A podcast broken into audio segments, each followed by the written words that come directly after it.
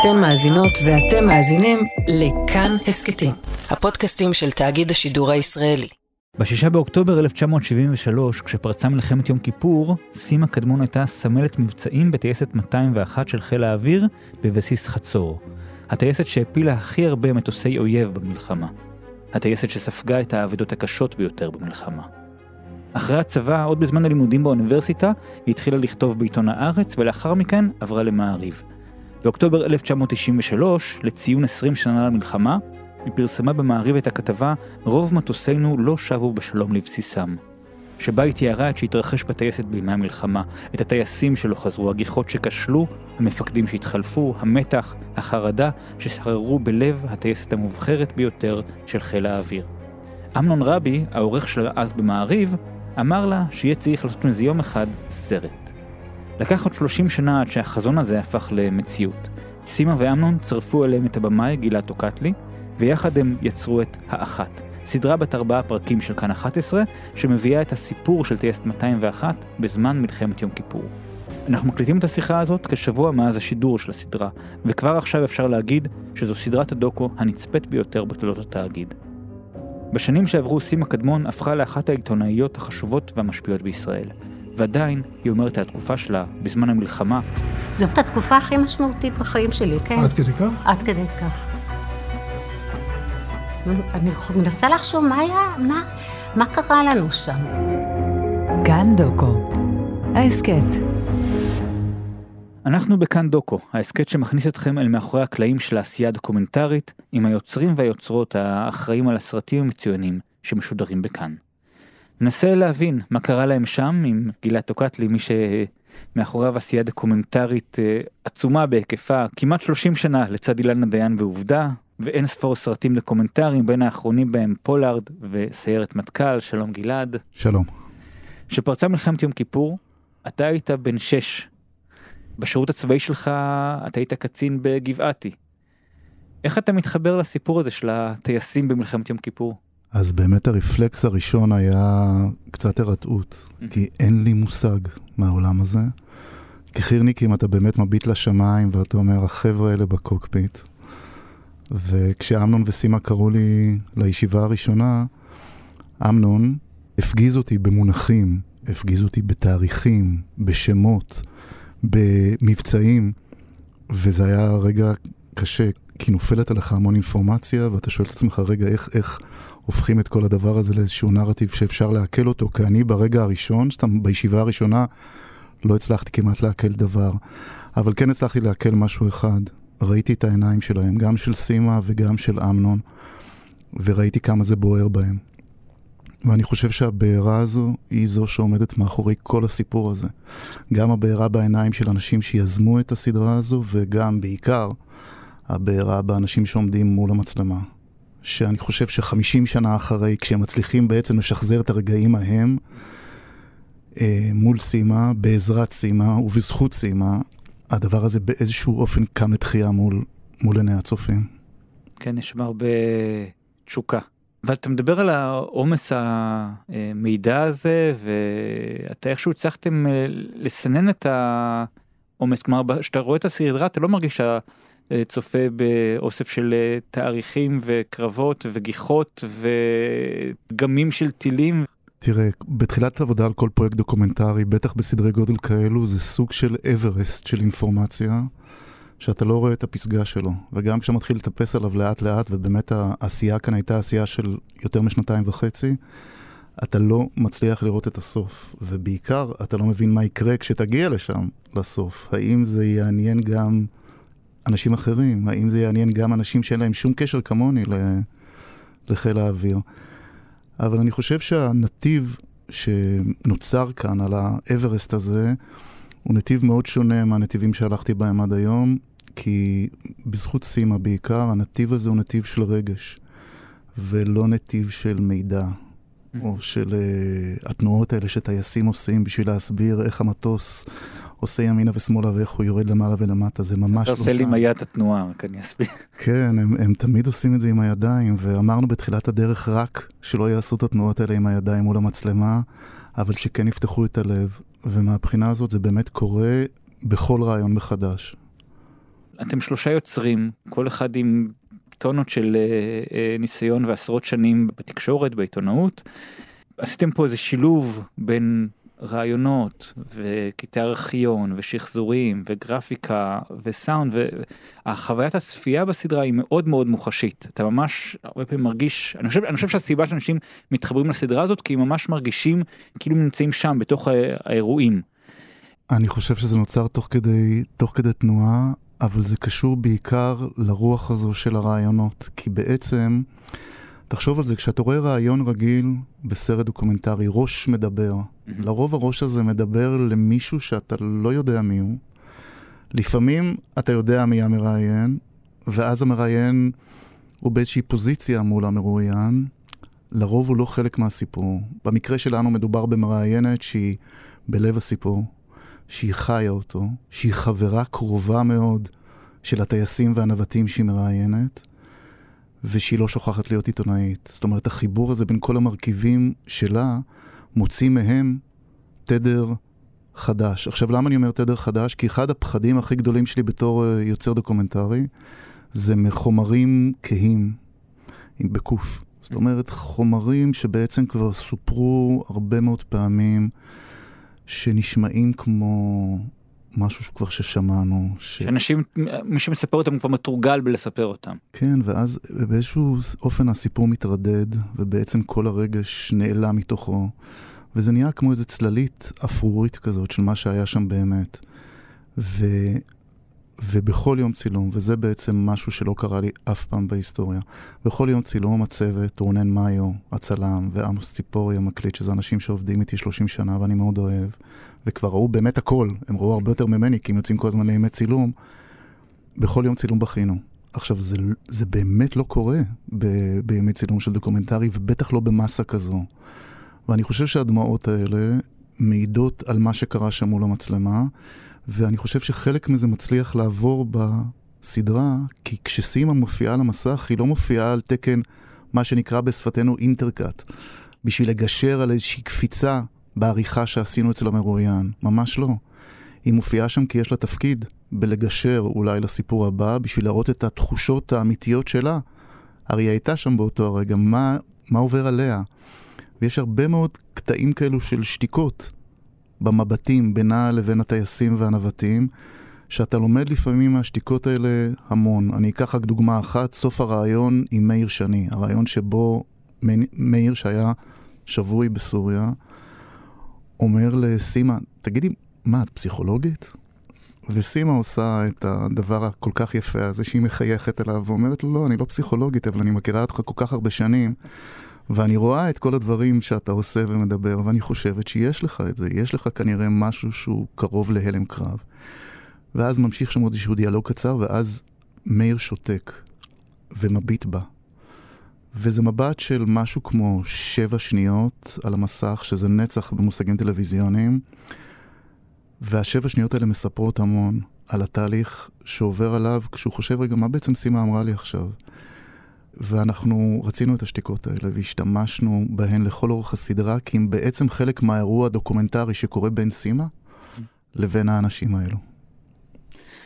כן, זה זמן טוב לצרף לשיחה שלנו את uh, סימה קדמון, ששותפתך ליצירת הסדרה, מי שהצליחה לעשות את הקילוף של שכבות ההגנה של המרואיינים, ומי שהייתה שם בבסיס חצור ב-1973. שלום סימה. בוקר טוב, בוקר טוב גלעד. אהלן. אולי, אולי נתחיל רגע דווקא אה, מהסוף, אה, הסדרה יצאה, את מופתעת מהתגובות שאת מקבלת? כן, אני מודה שכן, אה, הרבה מעבר למה שחשבתי, אבל אני לא, אני לא מדעת, כי אין לי שום ניסיון בדברים האלה, אני מבינה גם מגלעד ואני מבינה גם מאמנון, אמנון רביק כמובן, שזה לא דבר רגיל. נכון גלעד? כן, זה משהו שאני לא חוויתי את הממדים שלו אף פעם. ושוב גם פה בתוך גוף השידור שלנו בכאן אני גם זה מה שאני שומע אה, מאנשי הדוקומנטרי שלנו התגובות אה, יוצאות דופן גם בכמויות גם ב, במה שנאמר זה, אתם מרגישים שזה מעורר איזה שיח אולי חדש? כן, אני חושבת שאני לא כל כך בתוך הרשתות, אבל שולחים לי כל פעם אה, פוסטים וכל מיני אה, תגובות, ואני רואה שזה מעורר שיח, וקיבלתי המון אה, וואטסאפים שנורא ריגשו אותי, למשל שמישהי מספרת שבעלה פתאום התחיל לדבר אחרי שהוא ראה את הסדרה על דברים שהוא לא דיבר אף פעם, סוג הדברים האלה, זה, זה הכי מרגש אותי, שבאמת הסדרה עשתה משהו. אני, אני חושב ש...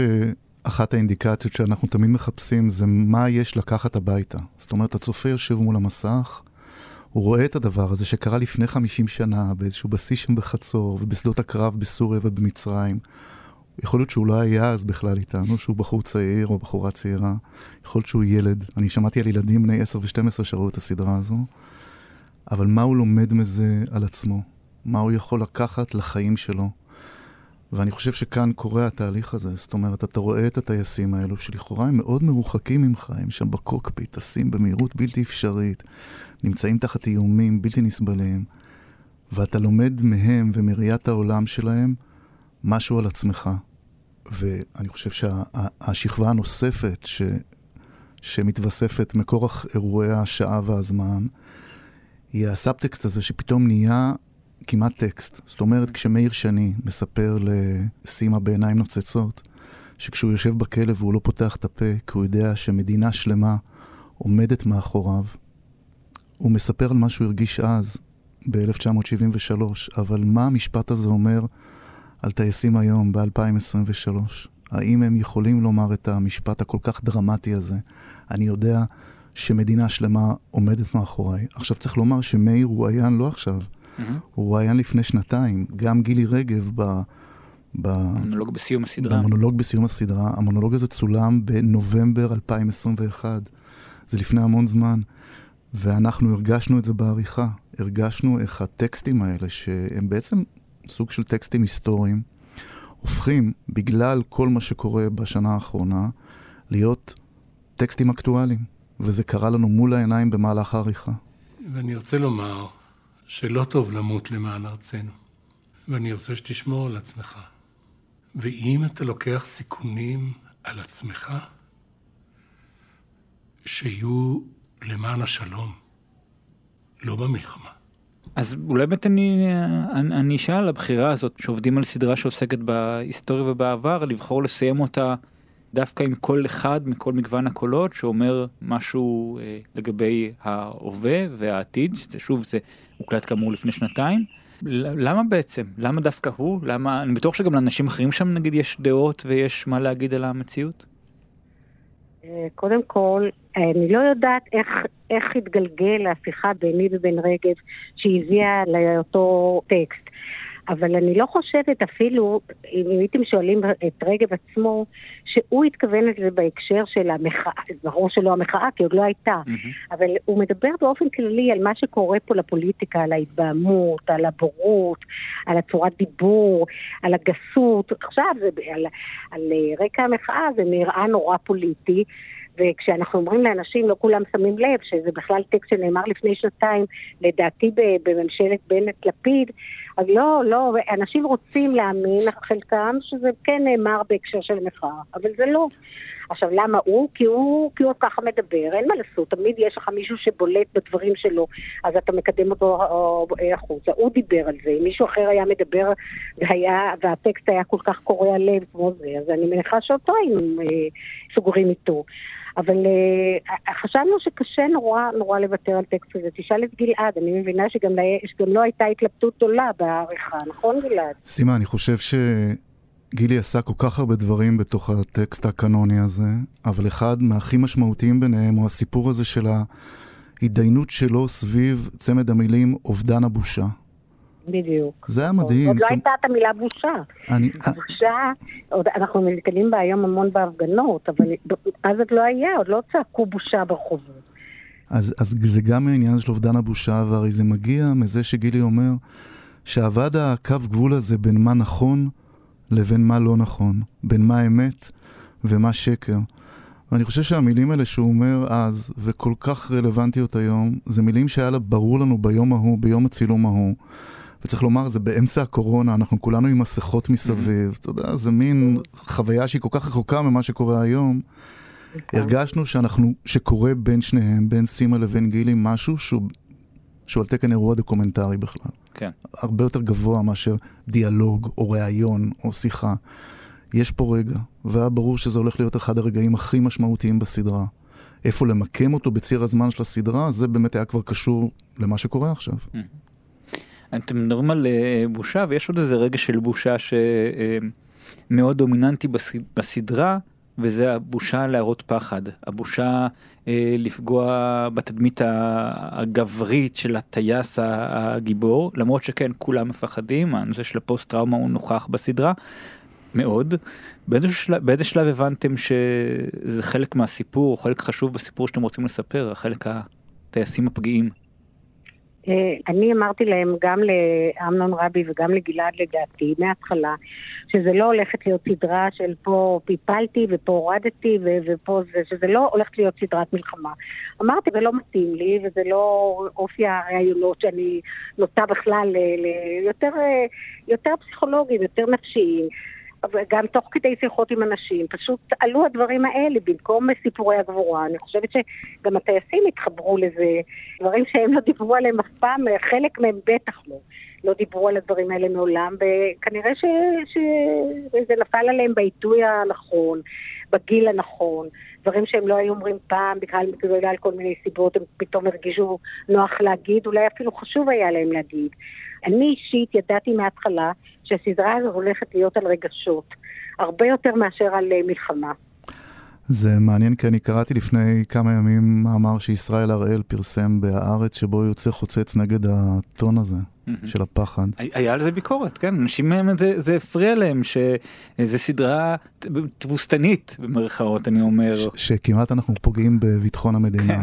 ואני אומר, כמי שהיה קצין, אתה יודע, בכיר, הגעתי להיות סמג"ד במילואים בסוף, שאני חושב שזה בדיוק ההפך. זאת אומרת שאנחנו רואים את החומר שממנו האנשים האלו, הגיבורים, אני קורא להם, כי הם גיבורים, עשויים, אז אנחנו מבינים שמדובר בחומרים אנושיים, לא בני אלים, הם, הם אחד מאיתנו.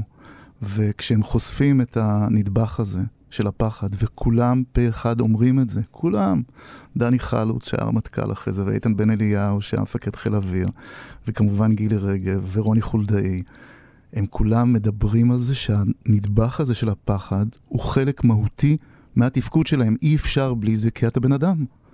וזה שאתה בן אדם לא הופך אותך ללוחם פחות טוב, אפילו לא לרגע אחד. ואני חייב לומר עוד משהו אישי פה, בעניין הזה של ההיכרות עם טייסים.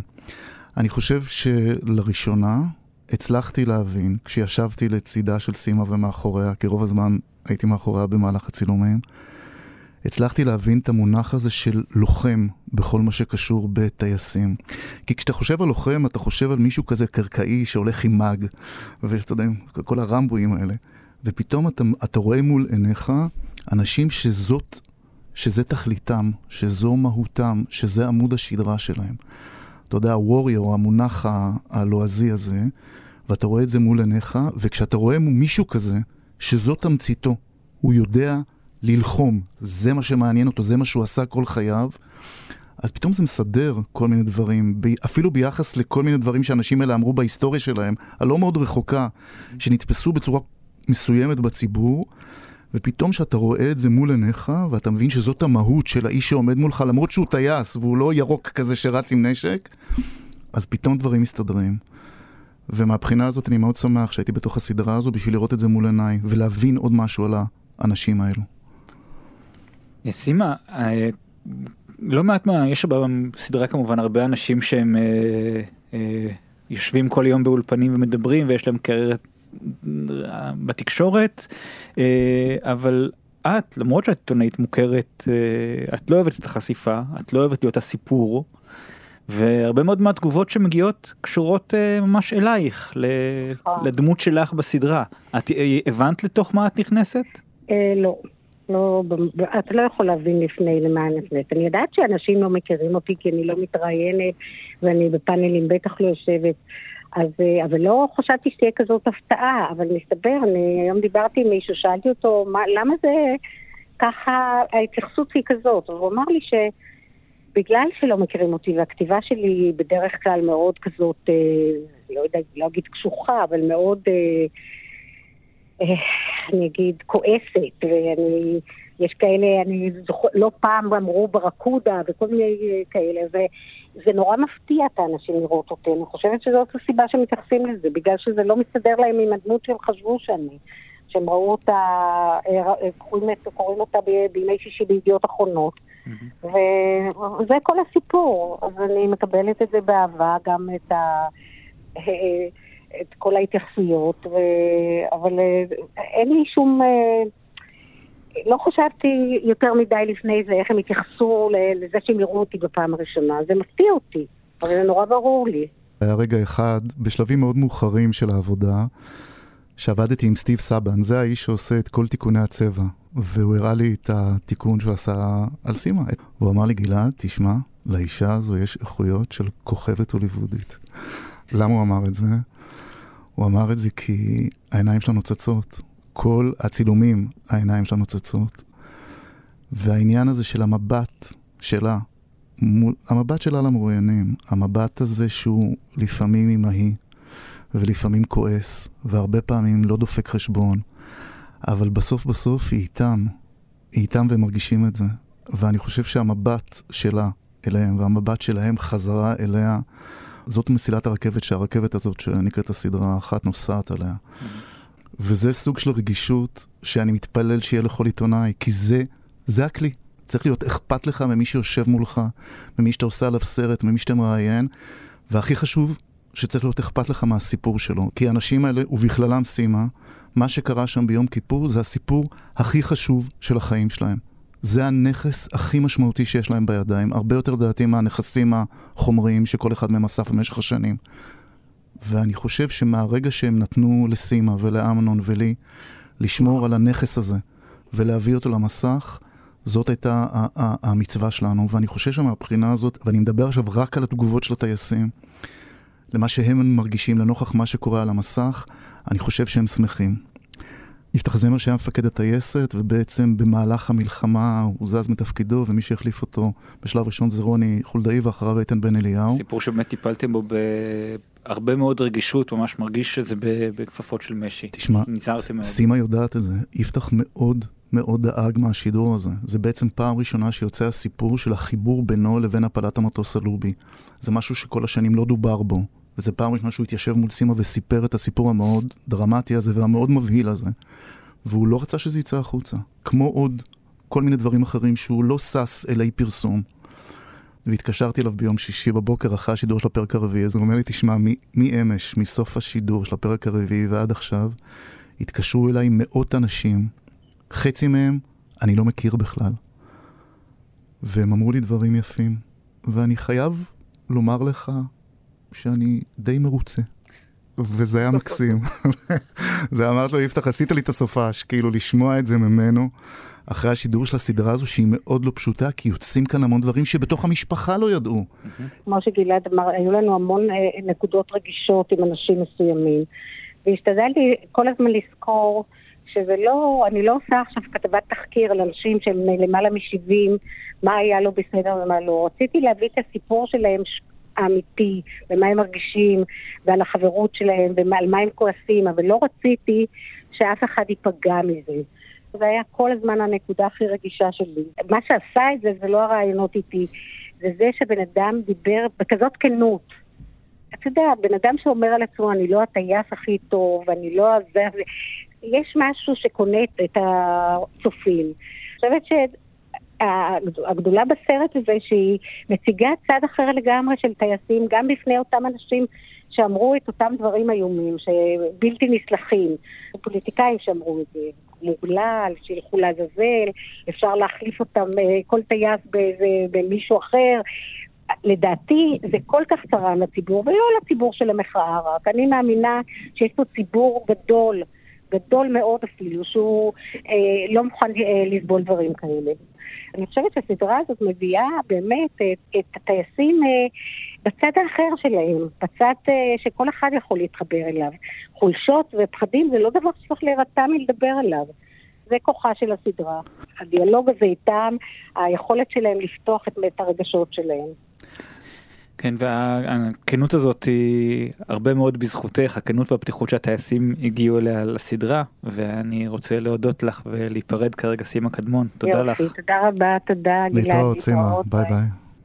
רצית להוסיף משהו? מה כן. שסימה אמרה. תראה, אנחנו, אנחנו עיתונאים ואנשים שיוצרים סרטים דוקומנטריים, אנחנו נמצאים במצוד אינסופי אחרי סימני אמת. אנחנו רוצים למצוא אותם כל הזמן, ובזכות העבודה שלה, זה כל הזמן הגיע מול המצלמה. זאת אומרת, אתה רואה את האנשים האלה ואתה מאמין להם. כי הם לא עסוקים בלכסות על עצמם בכל מיני כיסויים מהסוג של האנשים שסימה עובדת מולם כל החיים. היא בעצם רגילה לעבוד מול פוליטיקאים. כן, חלקם פוליטיקאים, יש פוליטיקאים בסדרה. באמת הם עסוקים בזה, בלהסתיר כל הזמן, והאנשים האלה עסוק, היו עסוקים בעצם בסדרה בלחשוף, ואני חושב שזה אחד הדברים הכי יפים שקורים פה. אה, עבדת פה מול אה, סימה, אתה עבדת הרבה מאוד שנים אה, עם אילנה דיין, שתי עיתונאי, עיתונאיות חזקות, מקצוע, מקצועניות. תראה, אילנה, אילנה היא באמת דמות יוצאת דופן ב, בעולם הטלוויזיה והעיתונות הישראלית. יש בה איכויות פנטסטיות שאני חושב שניכרות כל שנה מחדש, ועכשיו זה השנה ה-30 של עובדה, וזה פשוט מדהים שהתוכנית הזאת ממשיכה באותה אנרגיה שהייתה אז שהתחלנו אותה ביולי 1993. זה באמת כל כך הרבה שנים אחורה. וכל הזכויות האלה שייכות לאילנה, שזה באמת יוצא דופן. אמ, אצל סימה היה משהו באמת מאוד ראשוני מהבחינה של המגע עם המצלמות ועם הטלוויזיה, ואנחנו נורא דאגנו מזה. זאת אומרת, זה לא היה טריוויאלי, מה יקרה שם ברגע שהפנסים יידלקו, ברגע שתסתיים שעת האיפור האינסופית, ברגע שהיא תתיישב מולם על הספה והטקסטים יתחילו לצאת, האם היא תדע לשתוק? כן. כשאנשים שואל- עונים, עונים תשובות ו, וצריך לשתוק את הרגע הנוסף הזה בשביל לקבל מהם עוד משהו. האם היא תדע לשאול, לשאול את שאלת הפולו המדויקת שתאפשר לנו אחרי זה בעריכה לעשות עבודה מדויקת יותר? האם היא תדע לחבר בין הקצוות? איך היא, איך היא תהיה בכל ענייני הרגש? המון שאלות שלא היו עליהן תשובות, כי בעצם לא עשתה את זה אף פעם לפני כן. אבל יום הצילום הראשון היה עם מפתח זמר הזה שדיברנו עליו מקודם. זה היה רעיון של חמש שעות. שיפתח בעצם מספר בפעם הראשונה בהיסטוריה שלו את הסיפור שלו כמפקד טייסת מול מצלמה.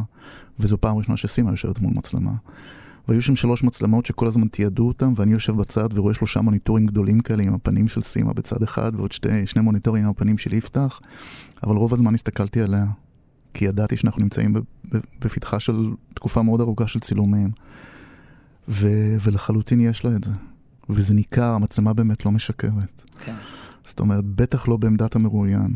שאלה שהיא עמדה מאוד מאוד בעייתית וקשה, כן, כי זה לא מרואיין ניטרלי, זה מרואיין שהיה שם, מרואיין שיש לו קשר אישי, מרואיין שהוא דמות בסדרה. זה משהו שאני שמח שקרה בעריכה, והרבה אנשים מדברים איתי עליו, שמי שלא מכיר את סימה, רואה אותה בתחילת הפרק הראשון ושואל, סליחה, מה, לכבוד מה היא שואלת את השאלות? למה הבאתם את האישה הזו שאנחנו לא מכירים למסך? ואז עוברת יותר מחצי שעה, ופתאום סימה מדברת בגוף ראשון, ואתה מבין שהיא חלק מהסיפור הזה. ואז אתה כצופה עובר תהליך מולה, שהיא בעצם מקבלת לגיטימציה, ובעצם אתה מבין לאחור שכל השאלות שנשאלו לא נשאלו מאיזושהי פוזיציה של עיתונאית מרוחקת, אלא פוזיציה של מי שהייתה שם בתוך הסיפור האמיתי, ואז פתאום הכל מקבל איזשהו טוויסט כזה. וזה דרך אגב משהו שקשור במבנה, כי החלטנו בכוונת מכוון לא לתת לה אקספוזיציה. לא לומר בהתחלה, אני סימה קדמון, הייתי פקידת מבצעים שם, ובגלל זה מותר לי לשאול אותם שאלות. לא, לא, ממש לא. זה התבהר במהלך הסדרה לצופה שיושב ומבין בעצם לאט לאט לתוך מה הוא נכנס. כן, כמו בקולנוע טוב. אמרנו שצילמתם את הרעיונות לפני כשנתיים, קח אותנו טיפה לתהליך העריכה. תראה, צריך לומר פה משהו שבאמת לא ידוע, שהתהליך של ההפקה הזו היה תהליך הפוך. כי בעצם אמנון רבי, שזה חלום חייו כבר יותר משלושה עשורים, החליט שהוא יוצא להפקה עצמאית, בלי גוף שידור. והוא מימן את כל ימי הצילום האלו מכיסו, כולל התחקיר, בלי גוף שידור. ואז, כשהתחלנו להבין את הערך הסגולי של מה שיש לנו בידיים, בעצם רק אז הגענו כאן לתאגיד השידור, והצגנו להם חלק מהחומרים, ואמרנו להם, תשמעו, זה, אנחנו עובדים על זה כבר לא מעט זמן, ואנחנו חושבים שזה יכול כאן להתאים לצרכים של התאגיד בכל מה שקשור ליום כיפור ול-50 שנה, ואז בעצם גוף השידור נכנס לתוך התהליך. אתה חתום על הסדרה הזאת כבמאי, כעורך, והופתעתי לראות גם כמעצב גרפי. כן. עכשיו לסדרה יש לוק גרפי מאוד ברור ומאוד אה, מאובחן, למה היה חשוב לך לעשות את זה בעצמך? לא לפנות לאחד מאנשי המקצוע הרבים המצוינים שיש לנו פה. אתה דיברת איתי מקודם על ההיסטוריה שלי בעובדה, זה, זה מה שעשיתי בעובדה במשך 28 שנה, עשיתי את כל המקצועות האלה ביחד, אני אוהב את זה, אני נהנה מזה. אני יודע שאני צריך לשחרר, זה לא חדש, וכל פעם שאני משחרר ואני אוסף מישהו חדש שלא הכרתי לתוך מנגנון העשייה, אני רק מרוויח. אבל לפעמים, ואני חושב שבפרויקט הזה אני מאוד שמח מזה, לפעמים כשהכול מתרכז למסך המחשב שלי, אז יש בזה איזושהי תחושה מאוד נעימה מבחינה יצירתית, ו... וזה שבזכות סם שפיגל שבו למדתי, הצלחתי להתמחות בכל המקצועות האלה, זה משהו שאני שמח בו. אז בואו נדבר טיפה על צד הוויזואלי של הסדרה. קודם כל, עבודת הארכיון יש כאן uh, הרבה מעבר לאשר ללכת לארכיון של כאן בירושלים, לארכיון צה"ל, יש פה הרבה מעבר לזה, זה נראה. אז, אז יש כאן שני אנשים שעומדים בעצם מאחורי עבודת הארכיון, אחת שמה עמית ארבל שהייתה איתנו, הייתה איתנו מתחילת הדרך, והיא הייתה עסוקה בחיבור של המערכת עם כל הטייסים והנווטים, ובאיסוף של כל החומרים הפרטיים שהיו להם בבית, והיו לא מעט כאלה. ובשלב שני הצטרף אלינו מאיר אמיתי, שהוא היסטוריון שעבד הרבה מאוד שנים בצבא, ותיעד אה, לא מעט בתוך חיל האוויר עצמו, ולמאיר יש את מה שיש לאמנון. זאת אומרת, יש היכרות כל כך מעמיקה עם כל מה שקשור בסדרה, ברמה קצת מדאיגה. זאת אומרת, הוא מכיר את כל הציוותים של המטוסים, הוא יודע מתי המטוסים יצאו לכל גיחה, הוא יודע מה היה הרכב הרביעיות, הוא יודע מה היו המטרות, והוא גם, תשמע, הוא גם מביא דברים שאף אחד לא ראה לפני כן. כשקובי חיון חוזר מהשבי חזרה ארצה, ויש צילומים שלו שצולמו על ידי רשתות זרות בצבע, כשהוא יורד מהמטוס ואחרי זה הולך בתל השומר מהאמבולנס, ואז יש צלם שיושב בתוך החדר ומצלם את הרופא שמפשיט אותו. מי יכול היום לחלום על שוט כזה? אז הנה אני יכול לספר כאן שאת השוט המסוים הזה, קובי חיון לא ראה עד שמאיר אמיתי מצא אותו לפני כמה חודשים. שזה די מדהים. הוא דיבר עם הרבה מאוד מקורות בחוץ לארץ, והביא מהם חומרים שעד היום לא נראו בארץ, בכל מה שקשור ביום כיפור. כן, מבט מהצד השני. כן. איך זה נראה מהצד הסורי ומהצד המצרי. איך זה נראה אצל הלובים כשהם קוברים את, את חללי המטוס ש, שהופל על ידי הטייסים שלנו. גייסתם לסדרה גם את הפנטום האחרון בצה"ל? כן, זה, זה היה רגע מאוד מרגש, כי הם בעצם הכינו את הפנטום הזה וצבעו אותו לכבוד צילום הסדרה. וחיכינו ליום של הדממה בבסיס תל נוף, כך שיהיה אפשר לעלות את הפנטום הזה, לגרור אותו, כי הוא כבר לא יכול לנסוע ואין לו מנועים, לגרור אותו למרכז המסלול ההמראה. ויש שם אלוף משנה בשם, בשם סלע, שהוא היה אין צ'ארג' על כל הדבר הזה, הוא, הוא במילואים בכלל, אבל תשמע, ראית את הדאגה שלו, הוא אמר לי, גלעד, אתה חייב לצלם מכאן, ואם אתה מצלם את הכנף האחורית, אתה חייב לצבוע אותה, כך שלא יראו שהיא אדומה. כל מיני הנחיות כאלה של באמת דאגה לפרטים הכי קטנים, כי אני חוזר למילה הזו שדיברנו עליה בתחילת השיחה שלנו, התשוקה, זה בוער גם בו. Mm. הוא היה אז בצוותי הקרקע של ה-201, הוא מכיר את כל הסיפור הזה מנקודת המבט שלהם, של האנשים שחימשו, שהכינו את המטוסים, שתדלקו אותם, שרצו ממטוס למטוס, אתה יודע, במשך... זה, זה משהו שאי אפשר לדמיין אותו בכלל, ואנחנו לא מראים אותו בסדרה. אבל הוא ייצג אותם בכבוד רב, וגם הוא גרם למטוס הזה בסופו של דבר להופיע מול המצלמה, ואתה רואה מה זה פנטום. כן. זה באמת מטוס מאוד מרשים. עוד אלמנט אה, ויזואלי מאוד דומיננטי שהיה גם ב, עוד בכתבה של סימה לפני 30 שנה, זה המגנטים אה, כן. אה, שמורידים מהלוח, וגם פה עשיתם איזה שחזור, דברים שכמובן צולמו היום. אתה הבנת איזה אלמנט רגשי חזק זה? האופן שבו אנון גייס אותי לתוך הסיפור הזה היה דרך הכתבה שסימה כתבה אז. הוא אמר לי, גלעד, תקרא את זה רגע. אני אומר לך, אמנון אומר שזה כמו תסריט לסרט, והוא צדק, כי בעצם סימה, בלי לדעת אז, כתבה תסריט מאוד מדויק, שאפשר מיד להפוך אותו לסרט עלילתי בכלל, לא דוקומנטרי. ו- ולנו היה ברור שאת הדבר הזה באיזשהו אופן צריך להמחיז מול המצלמה, בצורה מאוד עדינה, בלי דיאלוגים, בלי פרצופים, בלי משהו שיגרום לצופה לנוע בחוסר נחת על הכיסא שלו. וגייסתי אה, בחורה סופר כישרונית שנקראת מיכל ברקוביץ', שאני עובד איתה כבר כמה סדרות אחורה, והיא זו בעצם שעיצבה את הסטים האלה שבנינו מחדש. אחרי שהיא גמרה לבנות, ועשינו את זה באיזשהו אולפן בצפון תל אביב, את שלושת הסטים האלה, קראנו לגילי רגב, שיגיע. לא היה לי אומץ, דרך אגב, להסתובב איתו. פחדתי מהרגע הזה. והוא הסתובב בין החדרים, וחיכינו לו במבצעים. זאת אומרת, בסוף חיכינו לו בתוך המבצעים, מיכל ואני, ו- וממש דאגנו. ואז גילי נכנס, הוא לוקח כזה נשימה ואומר לנו, תשמעו, אני לא הרגשתי שאני נמצא במקום זר. אם הוא הסתובב, וזה לא המצלמה הסתובבה, הוא הסתובב בגופו, כן. בתוך החללים האלה שהיא בראה מחדש. ואם- בית. כן, ואם הוא הרגיש שם חוסר זרות, אז זה אומר שבאמת היא עשתה את זה כמו שצריך. ומבחינתנו זה איזשהו כלי מאוד חשוב, כי הצופה, כשהוא נמצא, זז בתוך החללים האלה יחד עם המצלמה, הוא מצליח להרגיש משהו מתוך במת האירועים הזו, של הרגעים הכי משמעותיים שקורים בתוך הסדרה הזו. אני רוצה לחזור איתך רגע אה, לפרק אה, על הקרב של בנה, אה, הסיפור שבחרתם לא להביא סיפור אחד, להביא את הרשומון, להביא את כמה גרסאות לצופה אה, לשפוט או להבין מה קרה שמה. למה הבחירה הזאתי? תראה, זה סיפור לא פתור מבחינת הטייסת עד היום. כי צריך לזכור שבגלל מה שקרה שם, יש מטוס אחד שבו נהרגו הטייס והנווט, ויש עוד מטוס אחד שבו שני אנשים נפלו בשבי.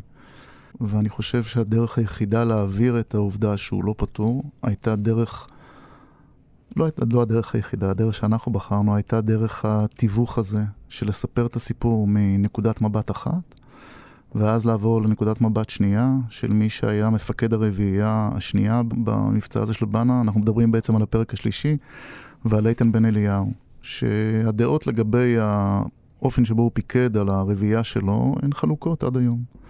איתן בטוח במשהו אחד, האנשים שהיו ברביעייה בטוחים במשהו אחר. הם לא מגיעים לעמק השווה, ואני חושב שהיה חשוב להעביר את הסיפור הזה דרך נקודות המבט של שניהם. וזה סיפור מאוד מאוד רגיש, כי אנשים נאחזים במה שהם הרגישו אז עד היום. ואני חושב שגם פה אני מקווה שעשינו עבודתנו נאמנה מול כל הגורמים שקשורים בסיפור המאוד מאוד לא פשוט הזה. אז אמרת שהיה הרבה תיעוד יחסית אה, ליחידה, אני רוצה לדבר איתך רגע על זיכרון של האחרונה אולי. הסיפור של האחת הוא לא ייחודי.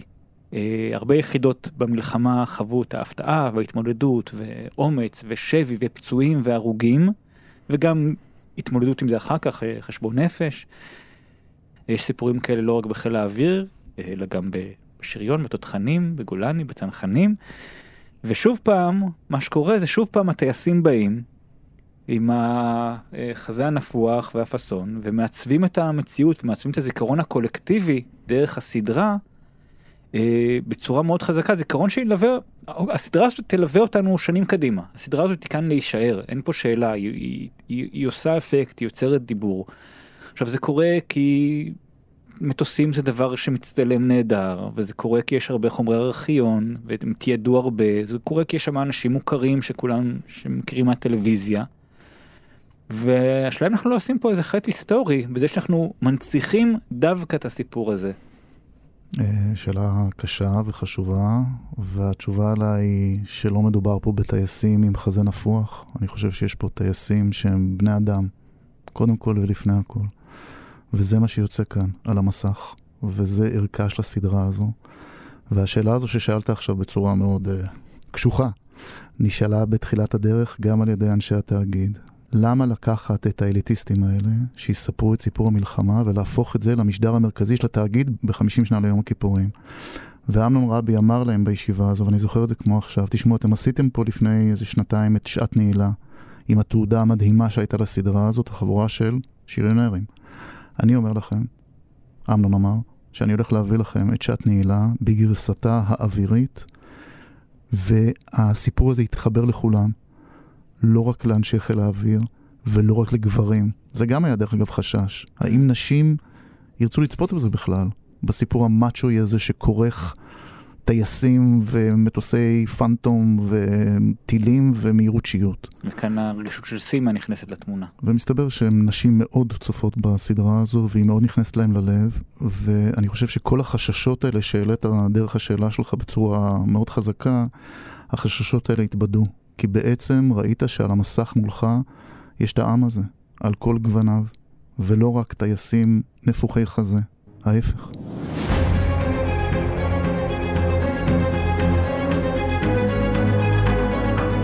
תודה רבה, גלעד טוקטלי. תודה רבה לסימה קדמון אה, שהייתה איתנו. עד כאן, כאן דוקו ההסכת. תודה לעורך תומר מיכלזון, למפיקה נועה רוקני, על התחקיר נועה טייב, על הביצוע הטכני שרון לרנר. אני אייל שינדלר, להתראות.